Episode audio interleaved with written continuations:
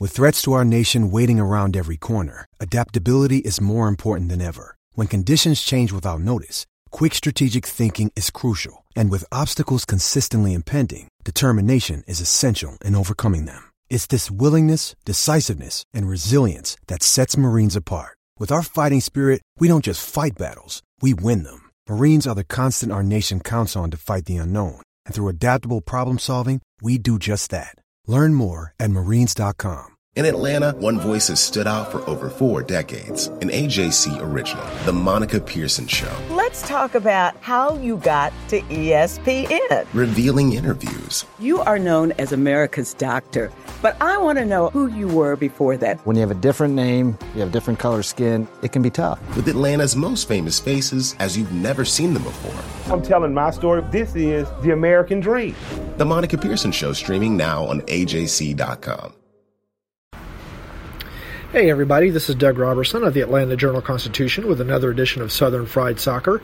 I'm in the Bronx at Yankee Stadium where Atlanta United miraculously carved out a 1 1 draw with NYC FC here on a muggy Saturday afternoon on a poor pitch. I'm joined as always by Jason Longshore of 92.9 FM and SoccerDownHere.com, who called the game on radio. Jason, how are you doing? Uh, catching my breath. That was a little hectic. Yeah, I asked Michael Parkhurst if it was as stressful, if it was more stressful than it looked, and he said, "Yeah, definitely." Um, Atlanta United took a 1-0 lead on a goal by Josef Martinez in the 48th minute, his league leading 13th goal. Beautiful assist from Julian Gressel too. Yeah, he is a master of that curving assist coming in from the right wing. Um, it, it's a beautiful thing to see, and and Martinez was able to get between the two defenders and and hit a, a little header over Sean Johnson and in, uh, and then things began to cave in on Atlanta United's defense. Um, Brad Guzan, in a man of the match performance, faced a total of 25 shots in the game. He saved 10 of them, a new club record, breaking the mark set by Alec Kann uh, against Toronto. I think that was at Toronto. Did he get to 10? Yeah, he got to 10. I thought he had 9. Uh, I think the final score sheet I saw said 10, unless Excellent. they've readjusted it. Uh, yeah, because it was weird. It was nine shots on goal, but ten saves. So I'm not quite sure how that works out. uh, and then there were three, at least three shots that hit the post uh, Yeah. for Brad in the game.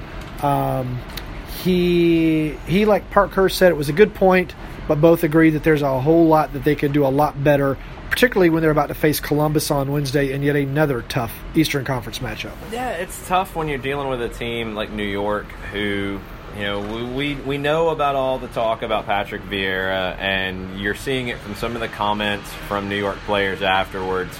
I think they did have a little bit of an extra will to get something out of this for their manager today with Patrick Vieira likely heading to Nice in Ligue 1. Um, David That's Villa- France. Yeah. Well, a lot of people don't know that that's France. Yes, and uh, David Villa talked about how I think he was actually quoted on the field. Bobby Warshaw had this on Twitter as saying, "Thank you for everything." So it's a matter of time when it gets announced. Um, there has been some talk that Vieira might hang around for a little while until the successor is named or worked out, or however that ends up going down. But this was a, a big fight back for NYC.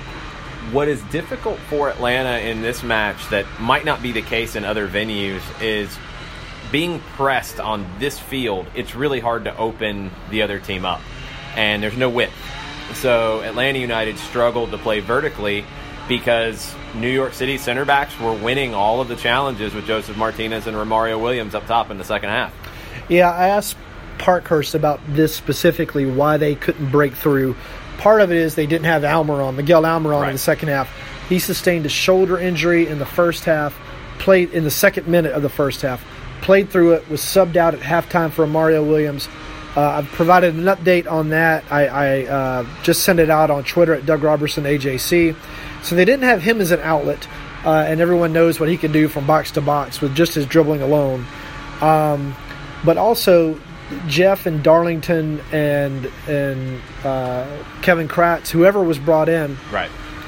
they couldn't break out because NYCFC just kept bringing on more and more offensive subs. Yeah. They kept sending runners in, and Brad didn't seem particularly happy with some of the decisions made by some of the guys in front of him. He thought he or he didn't think he didn't intimate. He said that uh, Villa and Maxi Morales were given way too much time on the ball, and Agreed. they were able to find spaces between the defense. Center backs were being pulled out. They were able to get into those spaces, so they've got to do a better job pressuring who has the ball. This isn't the first time he said this. He said this before. I can't remember what game it was. Uh, it may have been Minnesota. I don't think it was Minnesota. It may have been Chicago. Um, so that's definitely something they need to work on. Yeah, it's a little bit of awareness, awareness, awareness on the ball. Found some pretty big acres of space in the midfield that is just unacceptable. And then David Villa was able to really influence the game with his movement off the ball in the second half as it went on, and he ended up getting the assist on the the header uh, off the corner. Yeah, I, I have still haven't got to watch a replay of that. Who did he beat across the face to He get that hit? Parkhurst, who collided, I think, with Williams. Okay. Parkhurst and a teammate collided. I'm pretty sure it was Williams, and that gave Villa just a little bit of space to dive in and get the glancing header to the back post. and who got beaten to the back post? That I'm not sure. I'd have Yeah. to go back and see it. Yeah, and I, I need to watch this game again because I want to see what was going on with Nagbe and Larentowicz in the center of the pitch to find out why the, the guys were the NYCFC was getting so much space on the ball. Yeah, it's tough because I think Atlanta struggled to find space because NYC closed them down so quickly, but at times Atlanta wasn't doing the same to New York City. And it was kind of like they were stuck in between where they didn't want to park the bus necessarily and just sit back and try to hold the 1 0 lead, but they didn't really have anything to generate an attack either. So maybe they should have parked the bus and just been completely defensive and put another defender in there. Kevin Kratz was kind of stuck between two minds of is he playing as a six or an eight, or is he trying to be a ten? And he's not the same player that Almiron or Barco is in that role. No, and, and uh, I think it was Parkhurst that said the defenders have to do a better job of getting their head up and making smart passes. They were just lumping the ball down the field in some instances, and it, it was just Josef and Romario were the only two guys down there because everyone else was either pinned back because of runners or just because of the pressure. Very disconnected. Yeah, Martino said this is probably the first time they haven't deserved the point. Um, but they'll take it. Yeah. It moves them to 30 points on the season. They still lead the Supporter Shield. NYCFC moves up to 28 points on the game. The other the other big game that could impact all of this is uh, in New York Red Bulls, who could be losing their manager Right. uh, to Germany, to Leipzig in Germany against Columbus. Um so Wednesday could be another first, second place showdown, depending upon what Columbus does today. Yeah, and Columbus, Will Trapp and Zach Steffen started for the U.S. national team today in France. They'll be back on Wednesday in Columbus, but what are they going to have in the tank? We don't know yet. Yeah, we'll say. I assume they'll come back tomorrow. Yeah. Um, but still, that's a tough, tough ask. Especially Trapp playing in the holding midfield. As a goalkeeper, you might be able to dial it back up for Wednesday. As a as a number six, who all of the team's possession is going to go through you, that's a that's a big ask for Will Trapp. So all in all, this is kind of a tough game, I think, to get a lot of positives from. I mean, the positive teams, is the point. Yeah, Uh, The positive is they were able to grind out that point. The negative is they didn't play well at all. The negative is the defense really got lucky a lot of the time. Uh, with the shots coming off the post, for example, and David Villa, one of the most clinical finishers in soccer history, twice just hitting Guzan point blank on breakaways. Of course, Brad made some of that happen. Yeah, it's did. just it's a weird kind of a game to try to read a whole lot from. Yeah, it's a tough one. I mean, the beginning, I felt like Atlanta struggled with the spacing. They, they were had defenders closing them down really quickly. Nagbe a couple times caught in possession, which is uncharacteristic of him. As the first half went on, I thought Atlanta was able to slow the play down a bit and control possession for maybe 15, 20 minutes as the second half went on, and were able to get numbers forward. There was a great chance Julian Gressel had in the first half that was created through possession to get the team further up the field.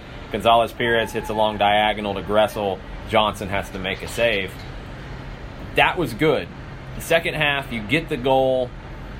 That was really all you were going to find in this. And I don't know if there was really a better way to try to grind it out, to be honest. You look Yeah. at the bench, I mean, you could have went to Miles Robinson to bring on another center back.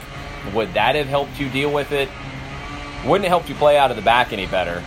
Would it have helped you deal with the crosses? Maybe.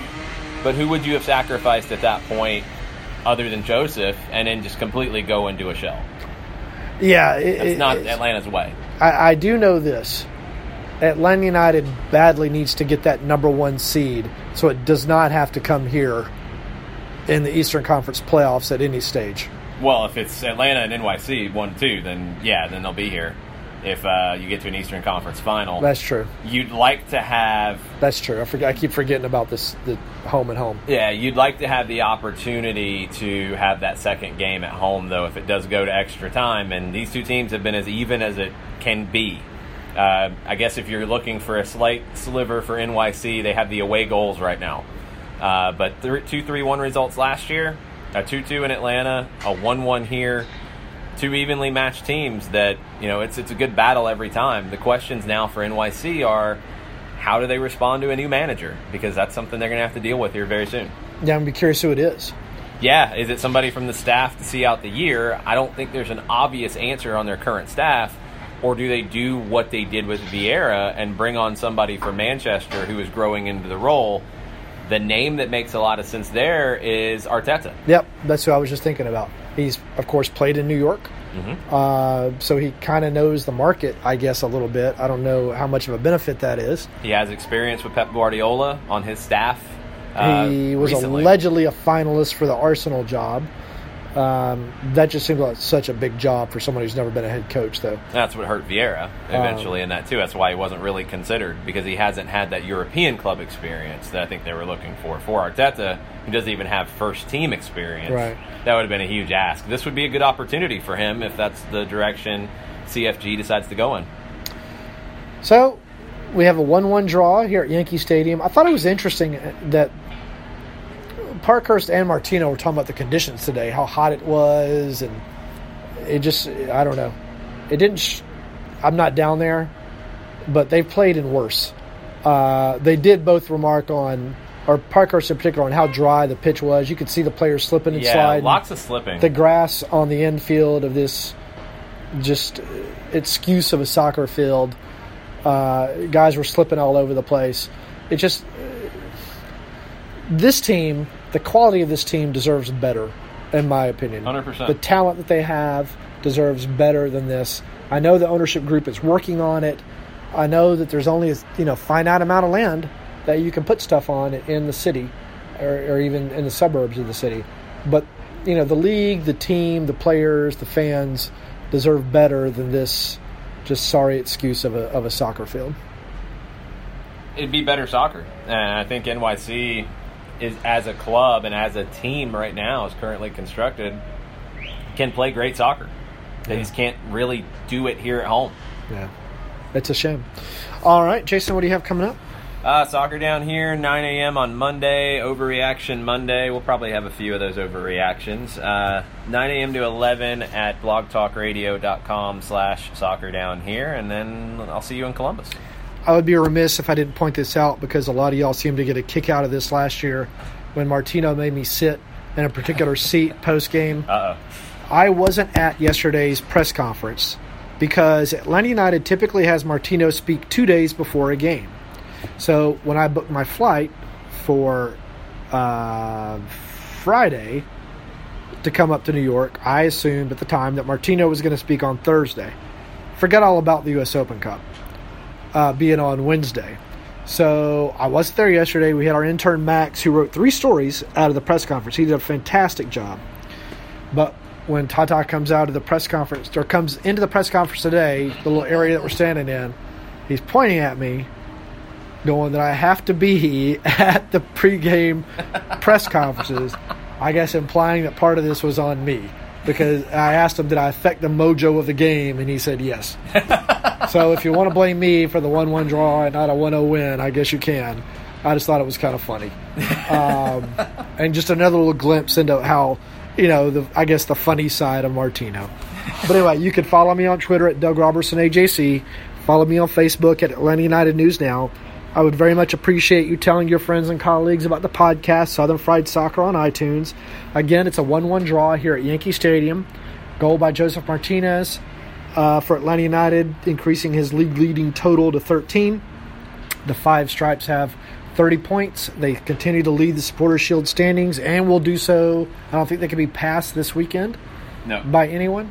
Uh, maybe Portland, Kansas City, can they get past in the Supporter Shield? I know they can't get past at the top of the Eastern Conference. Right. Yeah, you might be right. If one, if uh, KC wins, I think they go to 31 points. Yeah.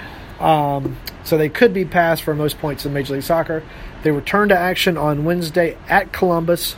I will be at Martino's Monday press conference. Yes. I will be at Columbus at MAP FRE E Stadium because I can't pronounce it. I get it wrong all the time. But maybe Gregg Berhalter's last game for Columbus. He could be named U.S. men's national team manager. Nah, I don't think that one's going to happen. I think, he, I think he might get it, but not till later. I think it would be a good choice. Oh, I agree with that, I but I- really respect what he does as a manager and tactician. Hundred percent. He could take over the national team after the MLS season, though, and everything would be okay. I have concerns about ties to the current U.S. player pool. I would like to see a fresh eye come in, but Berhalter is a guy I have a lot of respect for because he has been able to get the most out of the least Yeah, I uh, agree with many, that. many times. Peter Vermes is in that category too, but I think Berhalter has really done a, a great job, and maybe his best job this year. All right, we will talk to y'all later. Hope you enjoy your Saturday. And uh, continue to follow us on Twitter and follow the coverage of the Atlanta Journal Constitution of Atlanta United. The AJC's trusted veteran political voices, Greg Bluestein, Patricia Murphy, Tia Mitchell, and Bill Nigut, are the essential source for Georgia politics. The Atlanta Journal Constitution's Politically Georgia. Sign up for the newsletter, download the podcast, subscribe to the AJC. I'm Ernie Suggs, race and culture reporter for the Atlanta Journal Constitution. And I'm Nedra Rhone, lifestyle columnist. Atlanta has been known as the Black Mecca for so many years, but that means something different to everybody. It means everything to me.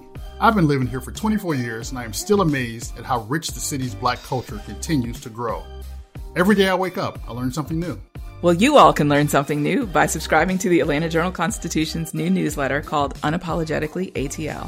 It's all about the people, the events, and the entertainment happening in metro Atlanta that black people might want to know about. Like historically black colleges and universities, Atlanta's thriving art scene. and the city's growing neighborhoods. Wherever you live, we want to hear from you. We want to hear what issues are important to you. So subscribe today at www.ajc.com